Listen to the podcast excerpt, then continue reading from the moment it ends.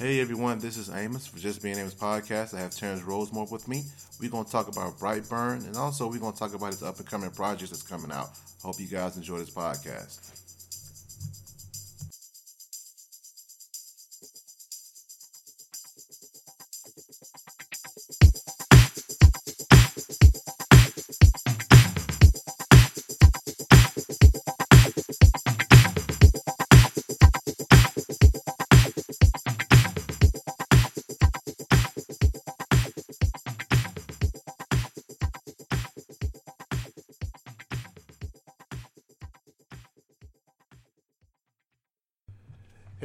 Everyone, this is Amos for Just Being in the Podcast. I'm your host, Amos, and uh, today I have Terrence Rosemore with me.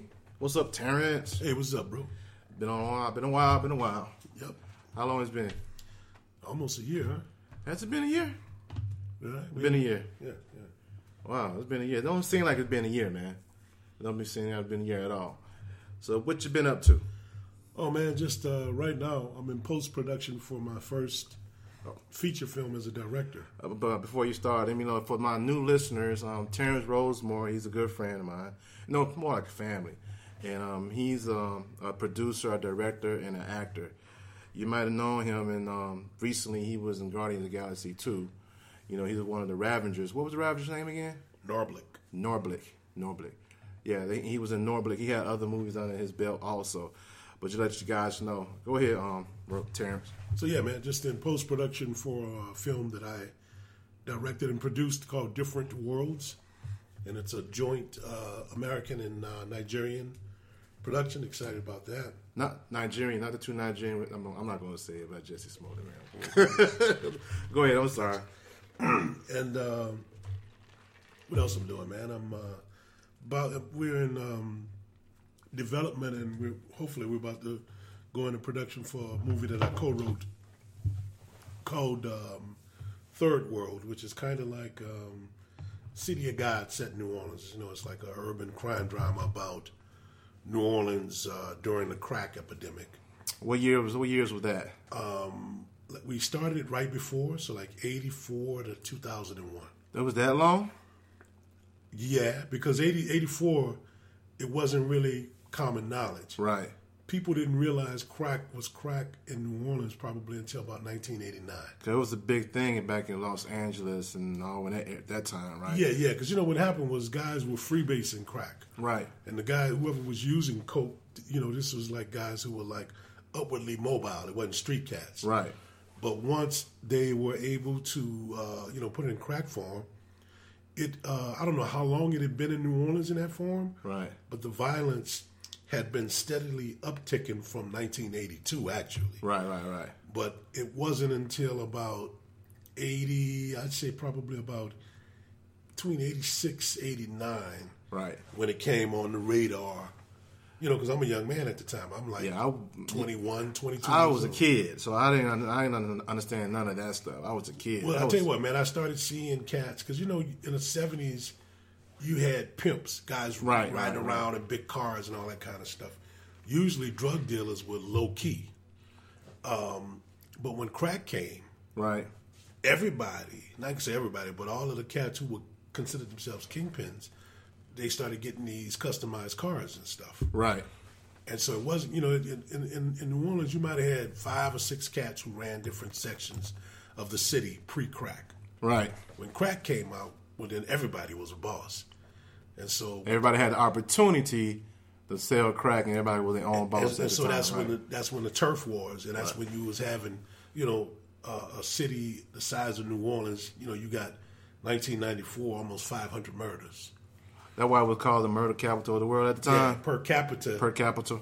it was, uh, yeah, I remember that because Master P mentioned it many times in his rap songs. You know what yeah, I'm saying? yeah, yeah. And that's what your movie is based off of. It's based off of that. Myself and uh, uh, my writing partner, C.L. Taylor. We wrote it a couple of years ago. We put it down, started doing some other stuff. Um, you know, we did a web series called Refugees, and then we came back to it, and then we put it down again. And um, you know, I think because of the the climate in Hollywood, as far as you're seeing more uh, African American content uh, Right. being produced, you know, now's the time. So Um, that's true. It is. It's, it's the time now. Yeah, and, and it comes in cycles, you know. It does. It does. So that's what your um, next movie is. So what now? Recently, I think you and I talked about it. It was um, Brightburn, Mm-hmm. you know, and uh, you and I talked about it briefly. And then I mentioned it to you about how I like the idea Mm-hmm. of that movie. Which for you got for people listening, Brightburn is a movie directed and I think created and written by James Gunn, right? No, it was uh, it was actually written by James's brothers. Sean. No, And it's- no, it's two other brothers. Oh, really? Yeah, yeah. So it was written by James's other brothers. I forgot their names, uh, and it was produced by James Gunn, who you know did Guardians, and it was uh, directed by um, my friend Yarvo, who actually directed. It's actually Brian and Mark Gunn, are the guys who di- who um, wrote it, and David Yarvo Yarovesky Right. is the director, and Dave was one of the uh, one of one of the uh, what do you call it? Um, also in Guardians, he was one of the Ravagers. The Ravagers. So he had two brothers that was Ravagers in there? no, no, he- Oh, just with Sean and the other guy. yeah. So Sean was the Ravager. David is a good friend of James. Right. He directed it, but um, um, James's brothers, Brian and Mark Gunn, wrote the screenplay. Oh, that's cool, man. Keep it in the family, huh? Yeah, yeah, and I mean, you know, from I haven't seen the whole script, and because they were very, very secretive about course. it. But um, you know, these guys, uh, you know, just the little bits of script that I seen, and also the trailers, you know, and, and, and it's funny because like you know when I'm when we're shooting stuff, and I got I got a little small part in it. Um, you know, they'll give you your parts, and then Right. they'll have like the previous scene and the scene after, Right. or when you're shooting on the day that you're shooting, Uh huh. they give you what they call sides. And sides is pages of the script Right. of everything that we're going to shoot that day. Okay. And so um, I didn't know what the movie was about literally until I got on set.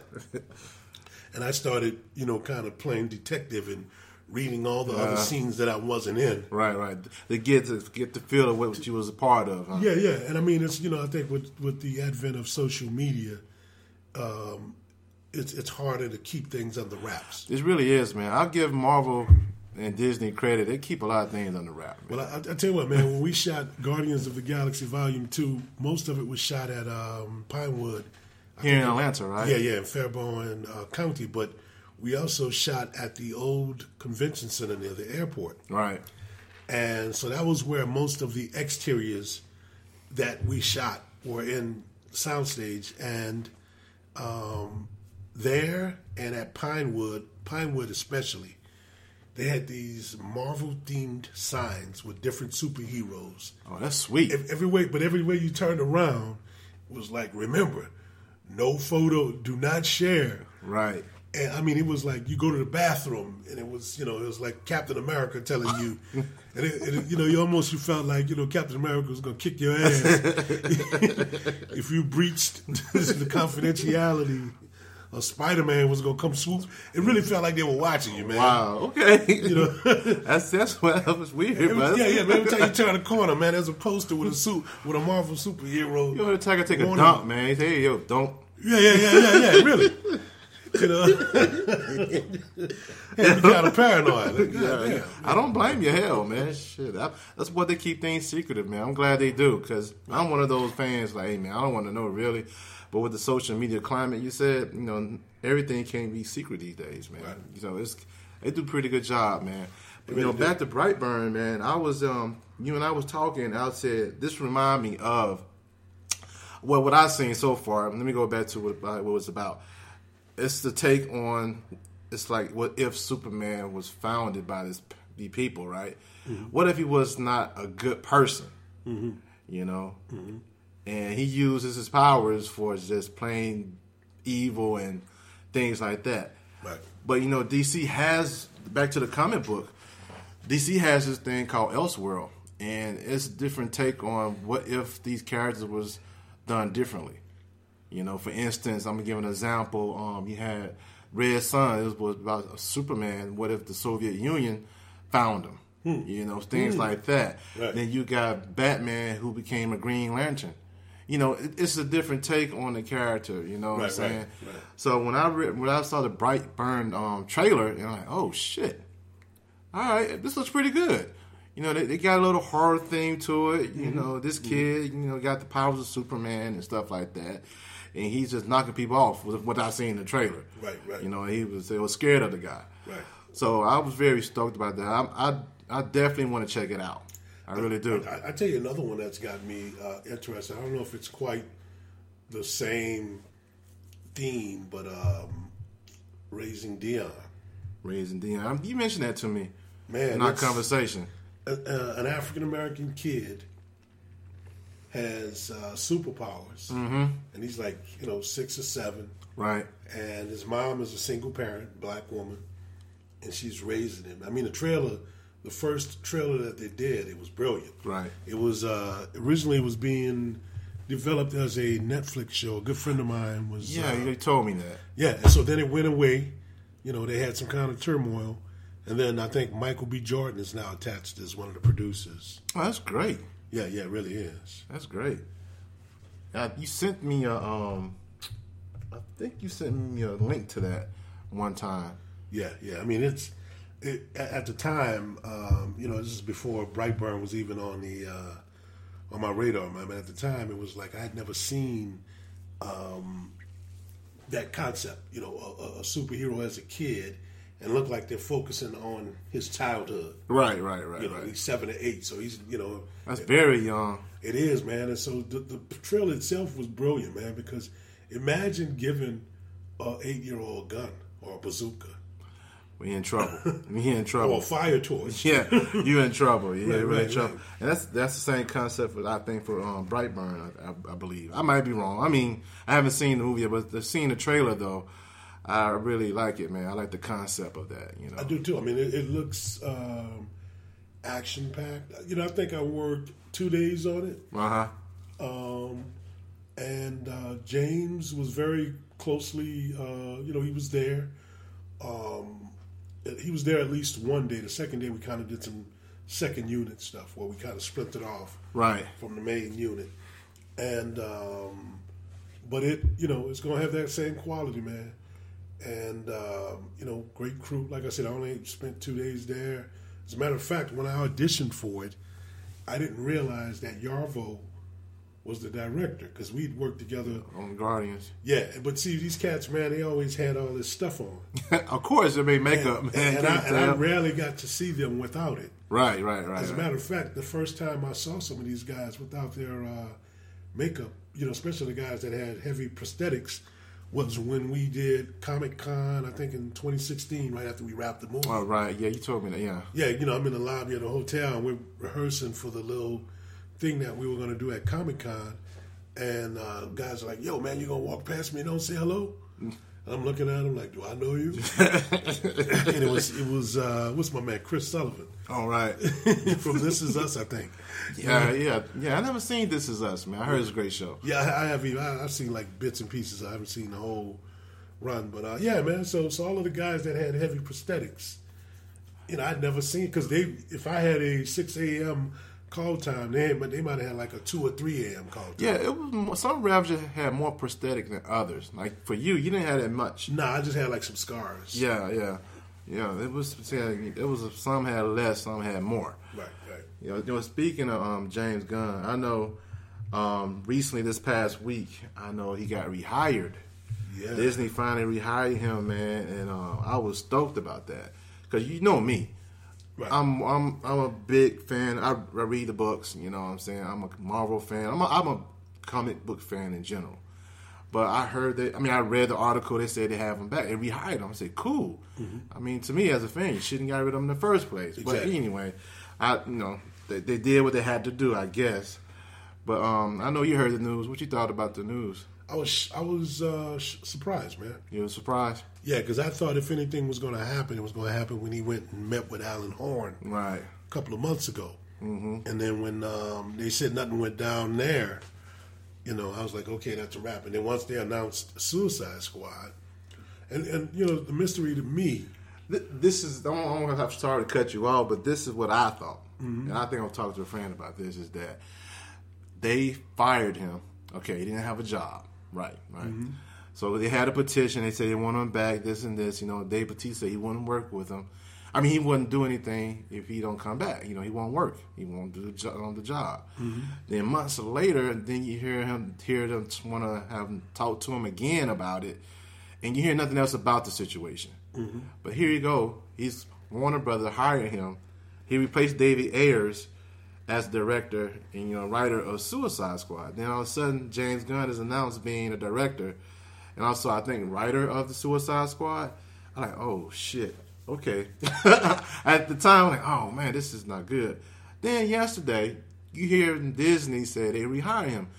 This is my opinion. This, uh, I can take it what it is. I think when they saw him getting hired, I think Disney, oh, we need to get him back because the, the the script was already done. I believe everything was final draft. All that stuff was done, and you know, and they had they had it on on the shelf, you know, and the, the thing the movie was in limbo at the time. You know, it was in, it wasn't on hiatus. It was in limbo because they moved on and they started um, putting out the other movies and Spider Man, Avengers, Endgame. We got Captain Marvel. Then we got the other movies, but I don't know how they announced it yet that's coming out. But that was on the shelf. Then two or three days later, we hear him getting rehired. I think that was a move for them. to Say we need to get this man back, back, man, because that is a franchise that made billions of dollars for Disney, man. See, that was that was the red flag right there, man. It was like, because usually Hollywood, the only color that matters is The green. green, On the real, you know, you could, you know, you could do whatever you want to do. If you are someone that uh, is profitable, they're gonna try to make sure that they. But keep is that you in the just how you make money though? Just think about it. It's money in general. You know, you got a good thing. You got this um this product. Yeah. Now look, some some things, you know, you know, some offenses are indefensible. Right. and so regardless of money, they just have to let you know you got to cut your losses. But it was it was weird because James had taken this very you know I'm, I'm not I don't want to say insignificant, but this obscure property, Yeah, that was weird. reinvented it. uh, it turned into a huge hit, and for the time period of you know how long ago he, what he said and how it went down, it was a red flag. And then I started, you, you know, started looking up the the history of who was affiliated with Mar-a-Lago and Oh, we all know about that. from Marvel and all that kind of stuff. And see, nobody, not very few, if any, articles written on that incident talked about that. Right. You know, and and also too, you got to keep in mind this is like right after Roseanne, Yeah, ABC fired. got fired. And yeah, and so you know it was kind of like they had to even that stuff off. right. But I'm pretty sure within Marvel and Disney, there were forces that were fighting for James, but powers above them had final say. Right. Which they did. I mean, finally they came. I think they came to the sense and said, "Look, guys, this, but this is already over with. Six or seven months later. Was it six months later or something like that? Probably. Um, yeah, about six. So, seven. yeah. So it's kind of died down, you know, and you know we hired him back because I like his work, man. I, I like James Gunn work prior to Guardians Okay. because he did Super, Slither. Slither. I kind of stay away from Slither, man. That was a little bit too much. Um, um, Toxic that- Avengers. Toxic that kind of Avengers. Yeah, he worked with Scooby. Doo. He wrote Scooby Doo. That's right. He did both one and two, right? I don't, I don't know if he one. did. I don't know if he did both of them, but I know he did one of them. But yeah, but I like his work, man. And, and look, man, from I've worked with James twice, and um, you know he's a good guy, man. It was like I, it's just dawning on me how great of an opportunity it was because all the other main Ravagers were longtime friends of his. Right, right, right. I was pretty much the only you know featured Ravager that wasn't in his clique of friends Right. and I didn't. I had no idea, man. You know, as I started looking, you know, getting to know these guys and seeing the history that they'd had with each other, I was like, oh, okay. Which is a great thing. It, it really, thing. it, it really was. And then to get back invited again to do Brightburn, you know, and so someone asked me, so man, what, how did you get in the camp? I showed up and I did my job. Yeah, you always tell me that show up, do your job. do you, you know be a professional man and and um, I just came in man and did what they asked me to do I didn't cause any trouble and um, and that's you know that's about three or four years ago, man, I started getting booked on uh, uh, jobs. I mean, real nice jobs without even having an audition. Right.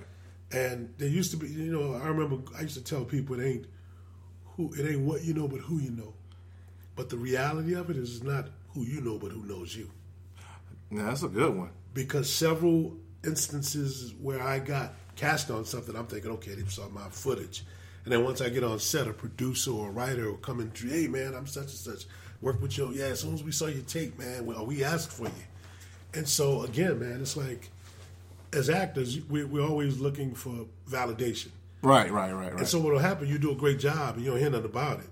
But these people remember you, and they know you, and they may be having conversations about But this, you. but this is just like life, though. Life is like this, man. You know, you do a great job of something, and people take notice. Right. You know, and you get that opportunity. You know, you take it because they notice the work you do, you put in. Right. And I, I believe that in life and everyday life anyway. I mean, you know, treat people the way you want treated. That's right. You know Yeah, I? That's- I totally agree with and, that. and, and that's that's my take, man. I show up, you know, every department I interact with, man. I, I'm always on my best behavior.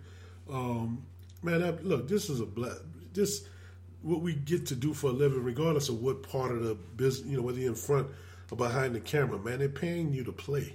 right, right, right. And, and, and, and what's cool is that, uh, you know, when you're working on a movie set, man, it's, it's stressful. It's you know, you know, you know, it's fast paced. But I, I run across um, assholes don't last long in this industry, No, really? Especially behind the scene. Look in front of the scene. If you, you know, you can be an asshole if you're bringing in like a hundred million every weekend. right. right. But behind the scenes, there's a million hair people. There's a million, you know, They gonna find somebody else for that job. Yeah, so most of these people, man, even though they, they work hard, they work long hours, they're genuinely good people, man. And I, I, I mean, I love being on a set, not because I'm, you know, going to be on camera or I'm making money, but really because of the, you know, you're forced to become a team, whether it's a day, an hour, or six months. And I, and I love, you know, uh, just a group of strangers coming together and working together. Yeah, that's great. That's great. Um, you know, uh, after James Gunn got hired and all this and everything like that, I know you and I talked over the phone, and I was going to briefly talk about James Gunn, but I always I was talking about I was thinking about doing another part of this podcast of what your favorite movie is, but you know, it's your favorite movie, but it was dogged out by the, crit- the critics. You know, it's like a guilt. It's like a guilty pleasure. You know what I'm saying? I got one. one. you and I talked about it over the phone. I want to know what is one of your favorite movies that you know like the critics shitted on. You know what I'm saying? Just like When, I say it, people gonna think I'm crazy because Uh-huh. man, what you talking about? That's a classic. And, and the reason why I, I picked this, I, I had I had three. You told me to pick one, yeah, I just pick one. so I went with this one. Because you do three, it's gonna be all day. Well, you know what I'm right, right, saying? right. Well, I went with this one because it's um, people are comparing the movie that I directed to this, Right. and it's called um, Eddie Murphy Coming to America, which came out in 1988. Let me let me tell you what the Hollywood Reporter said about it. What what they, what they say about it? On June 24th, the Hollywood Reporter in 1988, and I'm a, I'm a out him, Dwayne Byers or whatever is this critic's name. Right. Distressingly, the film flops into the blandest of sitcoms, never realizing its regal potential. He also, and I'm quoting, dull witted screenplay. The plot itself is pathetic, completely misses as a social satire. Okay. Washington Post, June 29th, 1988, Hal Hinson.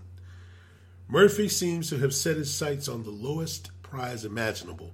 He aspires to blandness. Okay. So that's what 1988.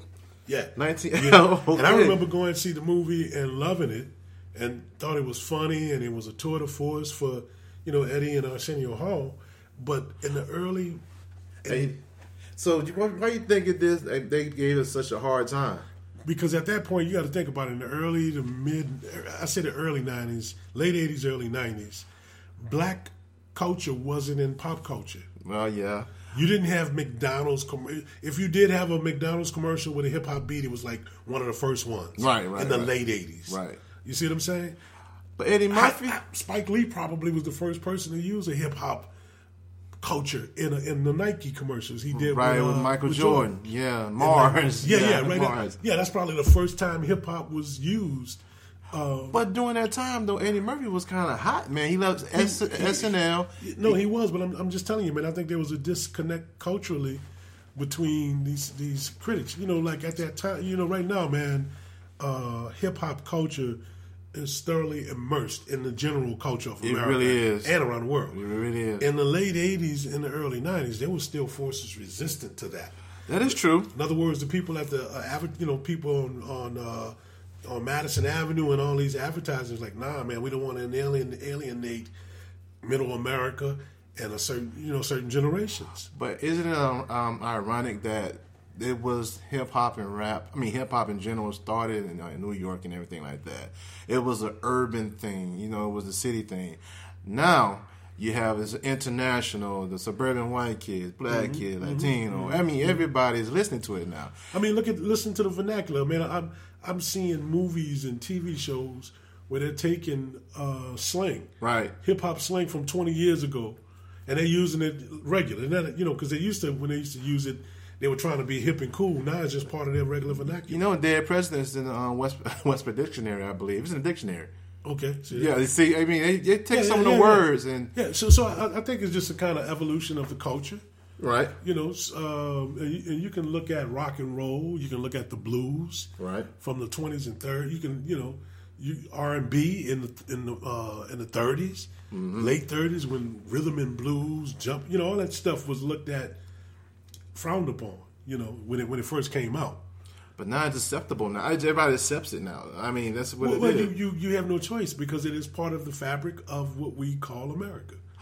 That is true. And, and so what I what my theory was because you know it was the same thing with um, Boomerang, Right. Another classic, you know, and, and I, you, I know you told me once, but You go ahead. here- here- here's the from um, July tenth, nineteen ninety two, Entertainment Weekly, borderline disaster, gelatinous puddle of screwball comedy, raunchy black update of pillow talk.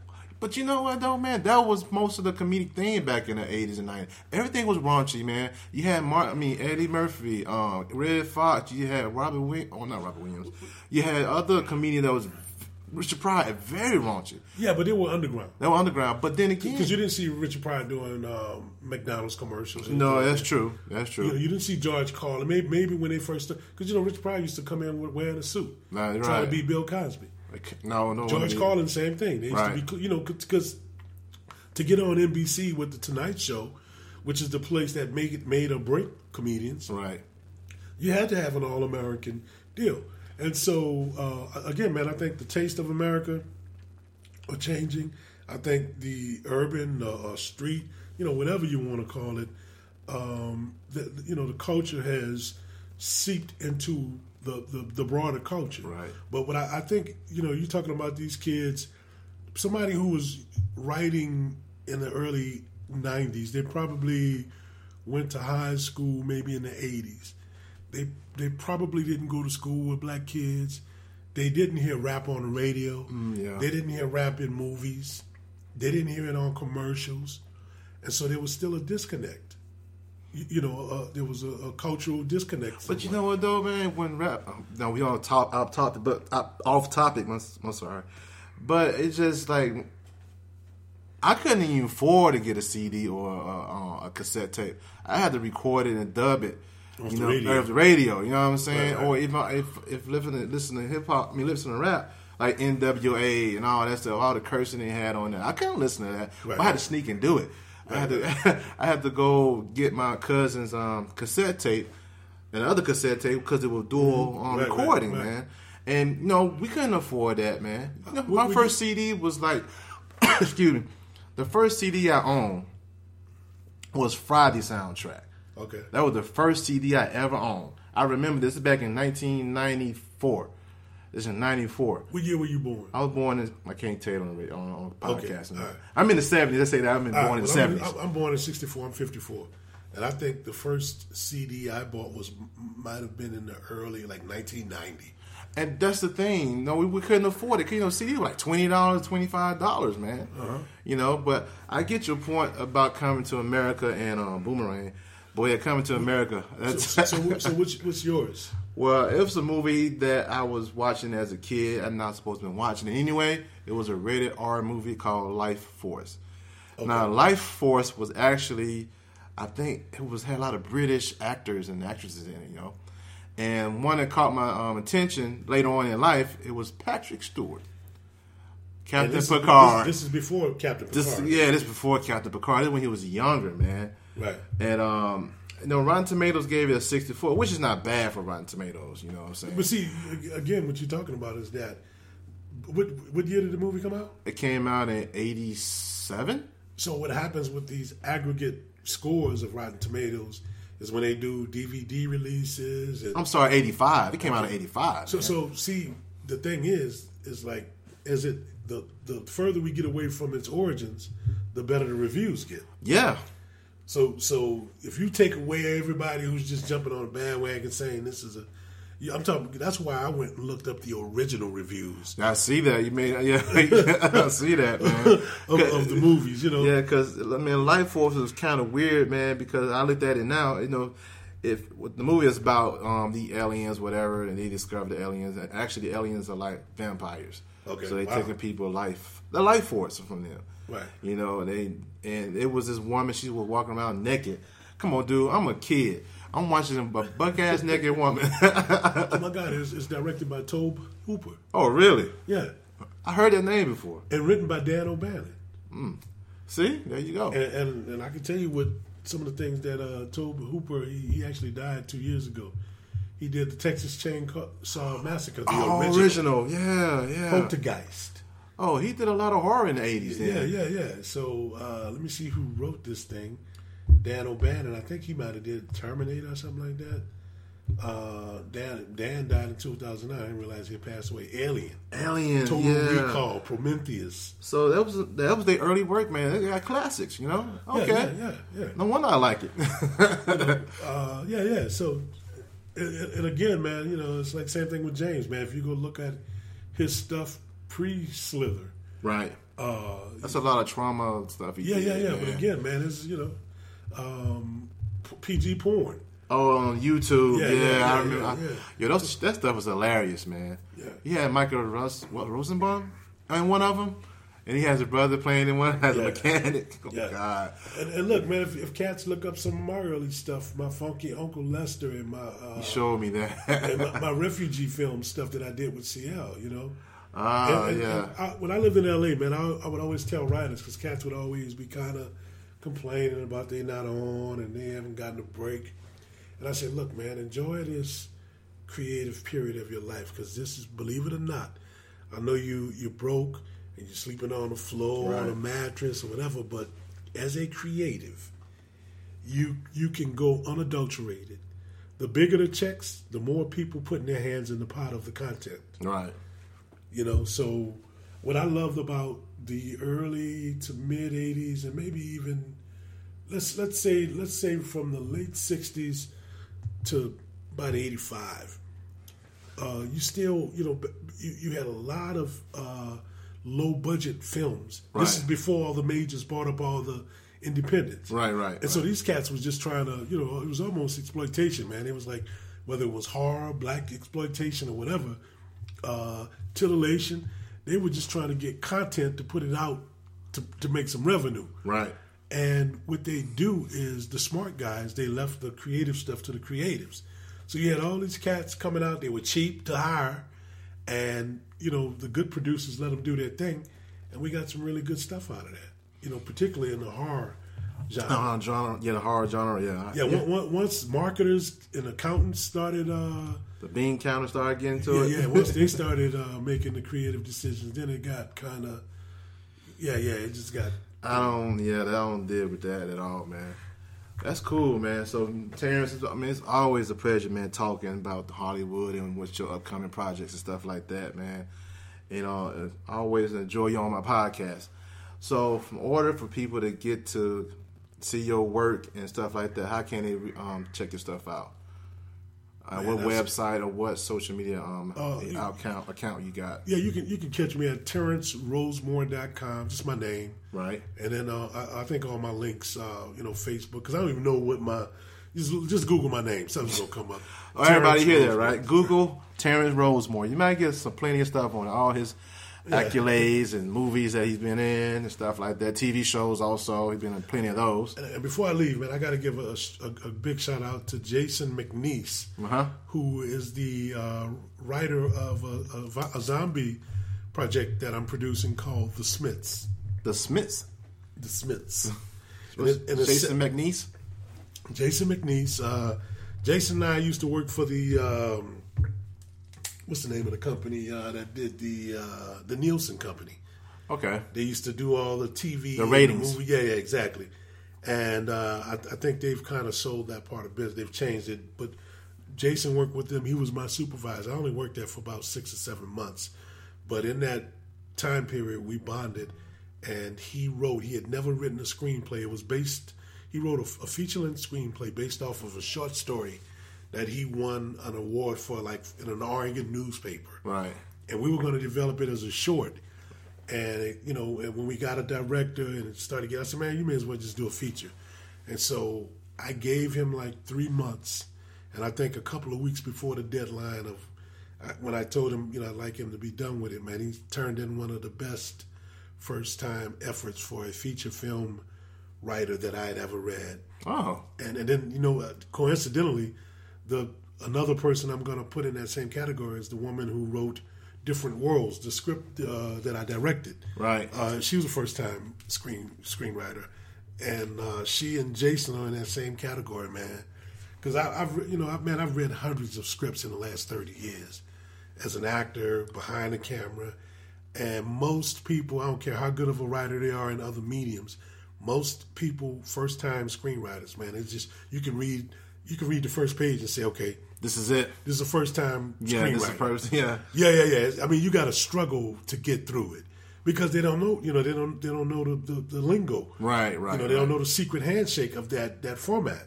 Even if they wrote, you know, plays, if they wrote novels, uh, you, you know, whatever. That's a different format, man. It, it is, man. And I mean, uh, same thing with me, man. Before I started writing, I was I was writing stage plays. You know, I'm winning awards, festivals, all that kind of stuff. And I started writing a screenplay.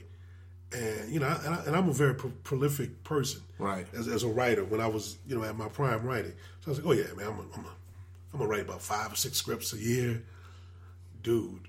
It, it was a whole different animal. There's a lot of creative, creative um, juices going through that, man. Five, you said five scripts in a year?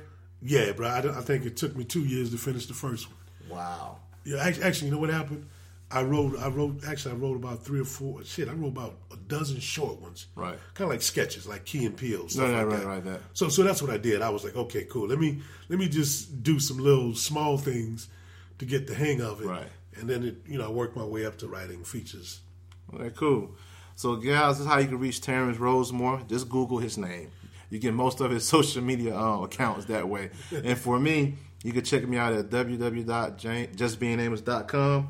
And also, you can check out all my other social media outlets. There's uh, Instagram, Just Being Amos. Also, you can check me out on Twitter and Facebook. I hope you guys enjoy this podcast. Peace.